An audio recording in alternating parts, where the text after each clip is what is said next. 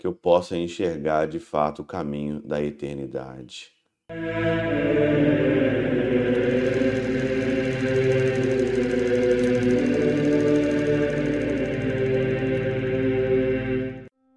Em nome do Pai, do Filho e do Espírito Santo. Amém. Olá, meus queridos amigos, meus queridos irmãos, nos encontramos mais uma vez aqui no nosso Teoses, Viva de Coriés, do Cor Maria.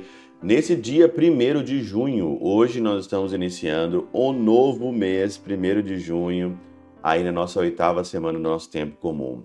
O evangelho de hoje de Marcos, capítulo 10, versículo 46 a 52, é o versículo, é o, a perícope aqui do filho de Timeu, Bartimeu, cego e mendigo, né?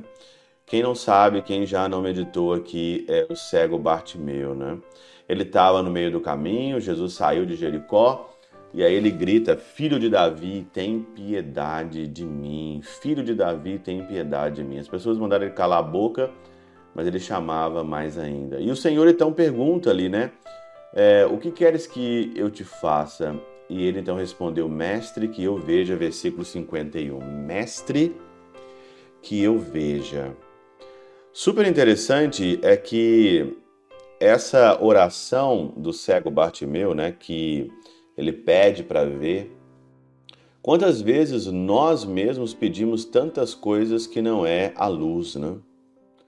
Que eu veja, e uma das coisas é, melhor de ver é a luz. Eu gosto muito de ver aqui, mesmo que eu não goste tanto né, de claridade, mas é muito bom ver a luz.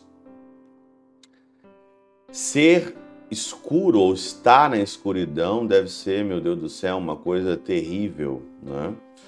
Algo que você não pediu, algo que você não quer e você está na escuridão, deve ser algo terrível. E aqui então ele pede a luz. São Beda comentando sobre o cego Bartimeu, ele fala isso mesmo, né? Ele fala assim: imitemo-lo, pois também nós. Não peçamos do Senhor riquezas, bens terrenos ou honras, mas a luz, a qual podemos ver somente com os anjos e para a qual o caminho é a fé. Por isso respondeu ao cego: Tua fé te salvou. Na realidade, a fé, ela é um salto na escuridão mais um salto de luz. Uma luz no qual você vai ver, você vai enxergar e você vai saber que aquilo ali é o lugar certo. E você precisa ser iluminado. Somente é, no qual podemos ver somente com os anjos. Pois vê e segue aquele que pratica o bem compreendido.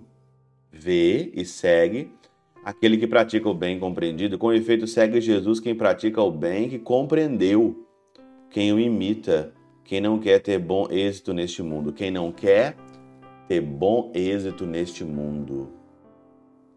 Quantas vezes, meu Deus do céu, eu quero ter êxito né, neste mundo, né? E às vezes eu fico mesmo, de fato, querendo ter êxito neste mundo, mas esse mundo não é para ter êxito, né? Para que eu quero ter êxito? Eu quero só enxergar a tua palavra, a tua misericórdia. Eu não quero ter êxito neste mundo. E quem tolerou as afrontas e as zombarias, e uma vez que pelo deleite das coisas corporais caímos da alegria interior, ele mostrou com o qual o amargor se retorna para lá. Por que que esse Timeu, por que, que o Bartimeu, por que, que ele ficou aqui cego? Porque se deleitou das coisas corporais? Caímos da alegria interior?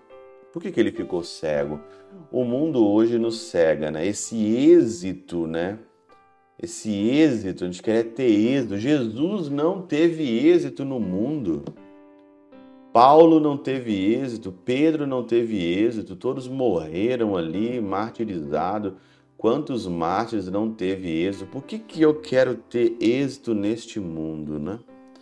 Para que eu quero ter êxito aqui? Para que eu quero ter êxito? Neste mundo a quem tolerou as afrontas e as zombarias, esse mundo é um vale de fato de lágrimas, né? Senhor, Nesse dia de hoje, né, a única coisa que a gente pede é luz.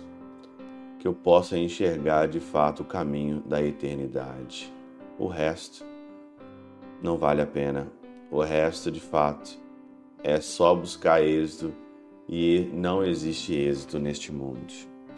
Pela intercessão de São Chabel de Mangluf, São Padre Pio de Peltrautina, Santa Teresinha, do Menino Jesus e o Doce Coração de Maria, Deus Todo-Poderoso vos abençoe. Pai, Filho e Espírito Santo, Deus sobre vós e convosco permaneça para sempre.